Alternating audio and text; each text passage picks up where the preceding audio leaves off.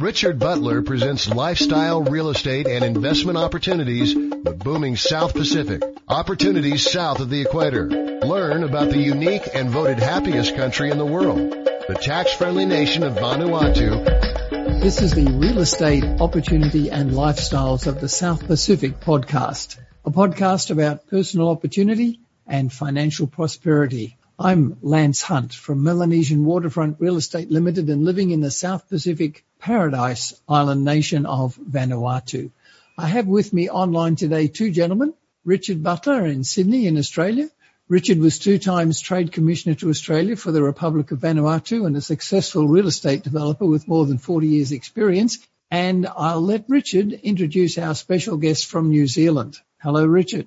Thanks, Lance. And yeah, well, look, I'm really quite excited about this because uh, I have Dr. Ian Yeoman waiting to start talking with us. It's a very, very special guest and, and, I appreciate his time. He's currently a professor at Wellington University and he wrote a book that I came across predicting tourism, uh, the future tourism that he's written. And he actually told me just a couple of weeks ago that he's working on a follow up. But one of the things that really attracted me to, to contact Ian and ask him to come on to our podcast is that he's, uh, he's probably the world's if not the world's one of the leading futurologists as far as tourism is concerned. He covers a very, very wide platform, including ecotourism and uh, sustainable tourism and food tourism and you name it. He's basically up there with the top. But one of his predictions, his book was that in 2050, there'll be 4.7 billion of people flying around the world. Nearly 50% of the world's population will be taking international holidays. And because we promote Vanuatu all the time, obviously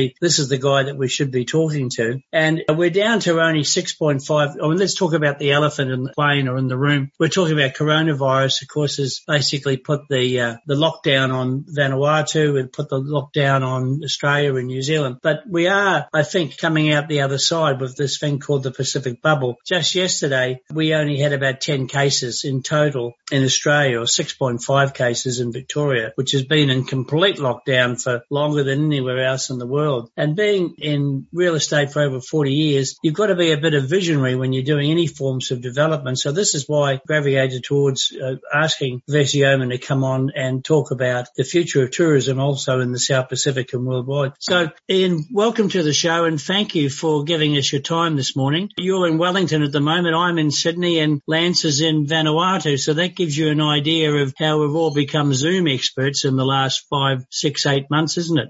Yes, and kia ora. Kia ora, exactly. Yeah, kia ora. Um, it's good morning from New Zealand and it's a very sunny day here on the Kapiti Coast, which is about an hour's drive north of our capital city, Wellington. It's a lovely day. And Ian, you've been all around the world. You started off in Scotland, I think. Was uh, Hello Scotland was one of the things that you worked with before you went yeah. down to Wellington. Well, that's right. I think I, I got interested in future studies. Um, I was doing a PhD. I was studying for a PhD in, in systems thinking and futures work while I was at, uh, at Napier University in Edinburgh. And this was around 2001 and in 2001 was 9-11. And also at the same, same time in Scotland, it was, we had an outbreak of foot and mouth disease. Yes, I remember that. You had two external environment events or disruptors on the flow of tourists coming. So with foot and mouth disease, there was a perception that rural Scotland was closed. And in fact, it wasn't, but there was a strong perception it wouldn't be. And I just remember at Visit Scotland, we used to have Americans phoning up saying, um, is it safe to travel? Can I meet? Will I get foot and mouth disease? People were very nervous because it was a, a perceptual thing. Um, 9-11 changed markets and how people felt about travel because the, the big knock-on effect from 9-11 was basically the United States said to the world, if you want to come to us, you have to prove who you are. You are. So it was basically the introduction of the biometric passport that, that kick-started everything. And once the United States said you need a biometric passport and prove who you are to come here, the world went with biometric passports. And it also imposed a lot more restrictions in the terms of visas uh, going through the world. So the world was conscious about safety and how the market was changing um, in the terms of that. But at the same time, around 2001, Scottish tourism changed. We saw decline in the American market, but we saw rise, especially around the, the cities of Scotland, Edinburgh and Glasgow. They saw the rise of the budget carriers and a strong European short haul market emerging, which changed the characteristics of who the typical tourist was that came to Scotland. Um, so Scotland was a benefit of 9-11 in the terms of tourism because of displacement, but there was a general consequence about understanding the external environment and what these disruptors were like, but also how some of the more longer term trends in society were shaping tourism. Because at the time, 2001, my chief executive at the time hummed and hawed about the seriousness of climate change. That was a debate within the organization,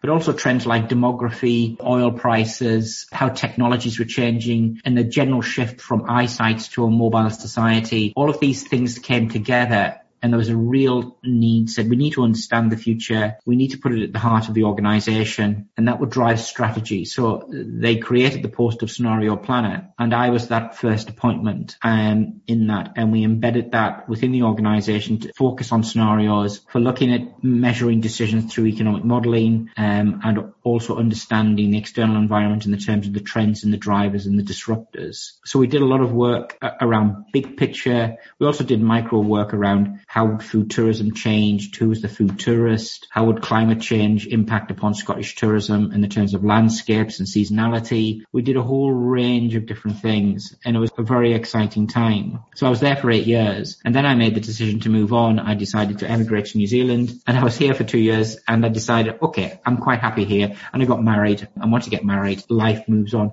And I'm now a New Zealand citizen and I do a lot of work in writing consultancy um, internationally um, around the future future of tourism and, and, and, different products and experiences. So I'm involved with New Zealand at the moment, some work in Norway and some work in the Netherlands. Um, so there's a lot. You're going to be going to Vanuatu too. You mentioned to me in our last conversation. Yeah, you... we do because uh, Victoria University and one of my colleagues, Professor Mondasali, is doing some work with the French government about higher education provision within the island, uh, about a professional workforce and a university degree and diploma in hospitality and tourism management. So Victoria's been involved with that in the terms of an education perspective. But I've never been, I'll be straight with you, I've never been to Vanuatu. I've never been, and there's parts of New Zealand I haven't been to either. In, we'll in have to roll out the red carpet for you when you're. Well, I was invited, I remember being invited to Vanuatu in 2004 and I can't, the invitation was you like to come along to a conference about the future of tourism. But basically they said fly in the night before and, and leave, like come here for 24 hours. And I thought, if you're going to come to Vanuatu,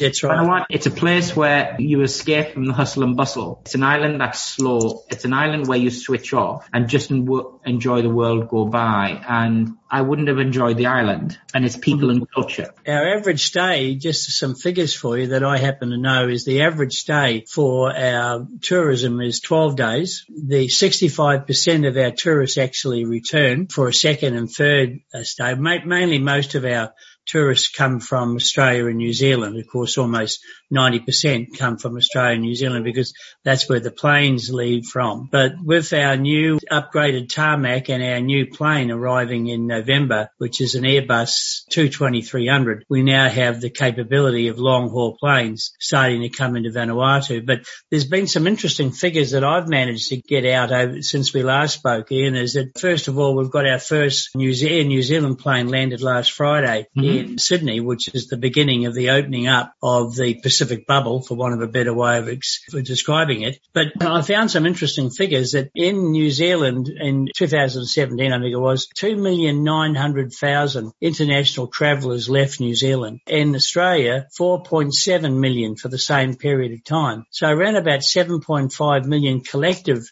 Australian and New Zealand Anzacs travelled the world or traversed the world on both business and holiday destinations. Now, obviously these people haven't been able to travel internationally. I don't see them flying into Europe or the Americas for at least 12 months or longer. So obviously if we open up this bubble, we're probably going to see quite a substantial amount of tourism coming into the South Pacific Islands, Fiji, Vanuatu, Solomons, perhaps Cook Islands. But I can see that there's going to be quite a demand for seats on planes when they do start flying in the South Pacific. I think you're quite right. You've raised a number of things there, and I think let me just take the New Zealand perspective, first of all, I think that 2 million outbound Kiwis who are not going to take an international holiday this year, I think this is probably the first year because of that lockdown. Um, the news, we're coming into the summer season now, December till February here in New Zealand. And this is the first time where domestic tourism has seen a strong resonance. It's forecasted to rise by 50% in, um, this year. And that's basically people taking a serious holiday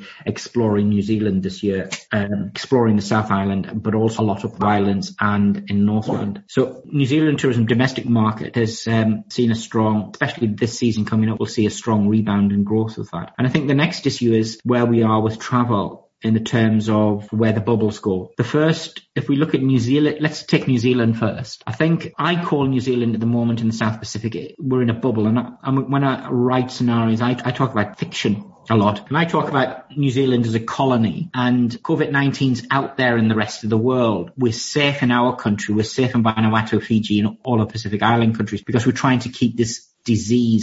We're in this cocoon and the issues around it's about safety because one of the issues we've seen when the bubble opened up between Sydney oh, New South Wales and New Zealand was that plane took off. 90% of those people were, were, going back home, but it was supposed to be restrictions around New South Wales and, and, the Northern Territories. But you saw a distribution of tourists going further into Melbourne, across to Adelaide and across to Perth. And that broke that regulation. Um, people didn't go into self-isolation and a whole range of things. So the range of bubbles were very cagey about taking forward and going. The advantages of having a bubbles between, um, key issue about the bubbles into to Cook Island specifically for, for Kiwis and Vanuatu and Fiji is the big issue is your islands are COVID-19 fundamentally free, but you have the issue about healthcare and what the, the, the impact would be if Kiwis brought um, the disease, the influenza into the island. The South Pacific Islands will be the first islands to open up and opening up in the terms of travel bubbles will probably come from New Zealand first rather than Australia um, of, of where we are because of the issues of safety and then I think think Australia will follow. And that's really important because I've done four scenarios. One, I talked about the scenario of cocoon. It's out there. We're trying to keep it at bay. So it's been the, about the, the strength of the domestic market. The other three scenarios that are out there in the terms of growth and getting back to normal, there's one scenario about responsible tourism and people when they've been in lockdown and destinations that put a heavy focus on what do we want the future to look like? Because in lockdown, there's been a very focus on people and communities and looking after each other. So we say to ourselves, what what should tourism look like? What's the good picture about tourism in the terms of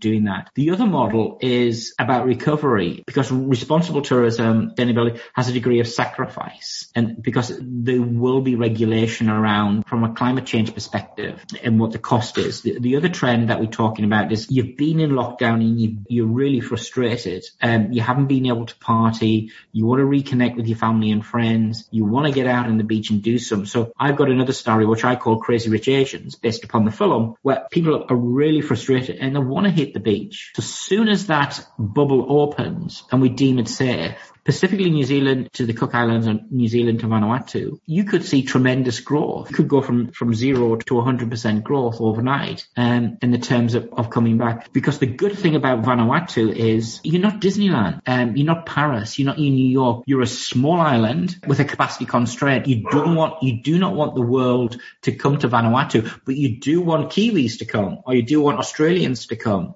in the terms of that significant market. Because Australians, the Pacific Islands will be the first to reopen compared to the other islands. Vanuatu, if you look at outbound travel from Australia, where they fundamentally have gone, the key island has been Bali, Indonesia. That's very porous in the terms of COVID-19 um, and a lot more restrictions. They won't be going to Thailand. So Vanuatu is the safer option. So you'll see a renaissance with that. So the key issue for you actually is can you cope with this growth? If they all want to come, what do you do? So you'll be in the you'll be in the advantage where you won't be a low value destination destination, you'll actually be a high value destination because there'll be li- limits to where people can go and what they can do. So you'll actually be able to charge that higher price for accommodation and you'll be able to introduce premium products um, for that market because they will have the money to spend in order to do that. So there'll be a, a certain amount of repackaging in Vanuatu yes. to talk about luxury. And luxury is not about five star resort. Luxury can be everything from its time in isolation and bars and meditation and food. So you've got the opportunity there um, for luxury, and also with luxury, be able to get the good prices in the high in the high season, but you'll also be able to push that into the shoulder season and into the low season, depending where COVID nineteen goes. So for your island, it's ensuring safety in the terms it's ensuring safety and containment it's almost like zero to hero when it starts. That's what's going to happen. And one of the other things I can inform you that just this last week, the government was inspecting all the facilities at the hospital in case for any cases of COVID. So they've actually got a preparation plan that if they do have somebody coming with COVID or COVID does arrive, they have got a ward fully set up, IC and all that sort of stuff to manage any people. But I would say that, I would say that my concept at this point of time, from knowledge that I have, meeting with uh, the ambassador to Australia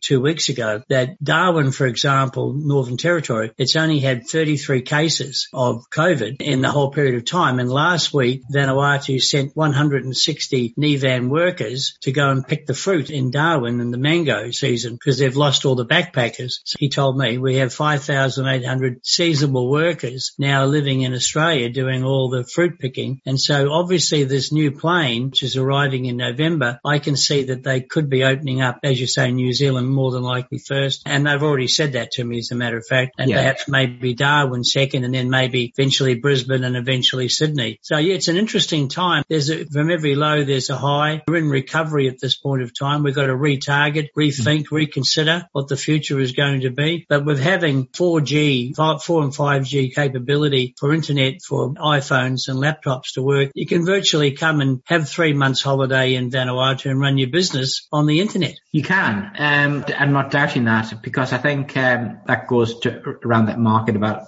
length of stay and long stay of, of where you are and what you do. Um, I had a PhD. We had. I have lots of colleagues have done that. You know, we had a. I'll give you a typical example here of Victoria. Um, one of our colleagues in the terms of being a PhD student, he went on holiday to Fiji um, just before lo- lockdown, couldn't get back, so he was in a resort for six months and was able to work from Fiji in the terms of study. Um, so you know, sounds like a hard life to me. Someone has to do it, eh? Yeah, somebody has to do it, but it goes back to, I'm trying to think of the name of that. There's a concept in the literature, in, the research literature about that person that's, it's that binary divide between pleasure and work, where you have to be. Um, and uh, one of the consequences of Zoom today is we're actually meeting less face to face. Yes. People are working more at home. Um, and this blend of leisure and work has been, has become very intertwined in the terms of changing. The term that comes to mind is the term global nomad, global nomad, in the terms of, you know, it's that backpacker, that person that travels with, with their laptop um, in, in the sat shop. Um, and where do they start and where and where do they stop? Because now with work, the only physical barrier now is in the terms of change is probably about time zones. Um, you know, if you work in New York but you're based in Vanuatu, it's about what, what time of the day in, in the terms of work. So we're seeing this structural change. We are seeing this structural change in the terms of tourism and consumer habits will change in the terms of where you are. And it means very much for what does the destination look like? Um, Um, what are some of the, you know, the hygiene consider, you know, if you talk about Maslow's hierarchy of needs or Herzberg's hygiene theory, they become a lot more prominent um, of where we go. We're very much consciousness now of the world around us and interaction and touch and um, health and safety. You as a person have probably um, this year have probably used more hand sanitizer than aftershave. Um, That's you know, right. Yes. If you know what I mean. Um, yeah. And they that type of thing has become routine in the terms of its interaction in changing things. And I think from a su- supply side, business business practices have to change in, in the terms of that. So in the terms of regulation from a Vanuatu perspective, because you know, it's about risk and ethics, it's make sure you, you do have legislation frameworks around hygiene and safety, but it's about implementation and, and make sure that, that they're monitored and, and make sure they're happening. And the other thing that's probably coming through now is purchasing decisions are changing. The impulse purchase has moved fundamentally gone a lot and we've moved away to more and more, um, not impulse buying, but searching and going deeper. So from a destination perspective, it's very very important to have that information present on the web. Um, it's very important to be able to say what the products and experiences are. It's very important to tell what the story is and what your values are because fundamentally, because of FEEP, because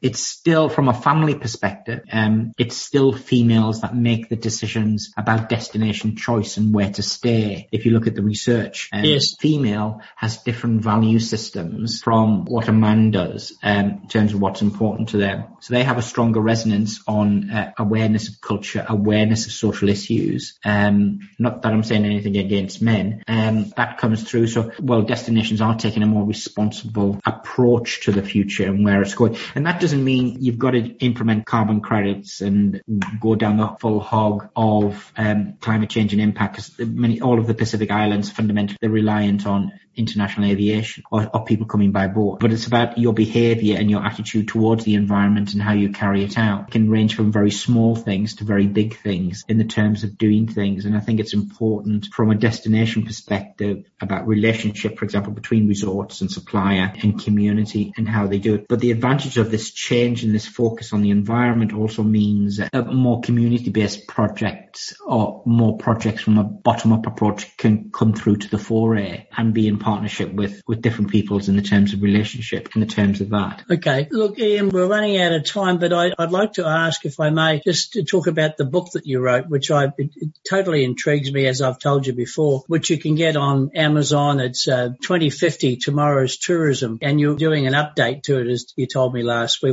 Yeah, it'll be out next year. Yeah. And uh, being in property development, I go and look at a piece of land and I can sort of think, well, look, I could put a resort there or land subdivision there or a factory there. So I'm looking at that type of vision through pretty much corridor eyes. But when you're talking about tourism and the future in only 30 years time, it, it's such an amazing figure of, of the number of people who will be, you estimate will be traveling. And that basically means that robots are taking over. AI is taking over our life, reducing the amount of time that we have to work and producing more holiday time. And then obviously we have to start traveling to fill in that time. Yes. And the figures that you've got here is just quite remarkable. I was watching a program the other night, which was on the, the 747 when it mm-hmm. was first rolled out and how we all used to get dressed up in suits and ladies would wear their best dresses to get on a plane to go for a flight. And now the, when the, they bought in the jumbo, they obviously could reduce the price of tickets down and obviously then everybody could fly. So the level of dress I've noticed has become more and more casual for flights now. It's all sloppy joes and tracksuit pants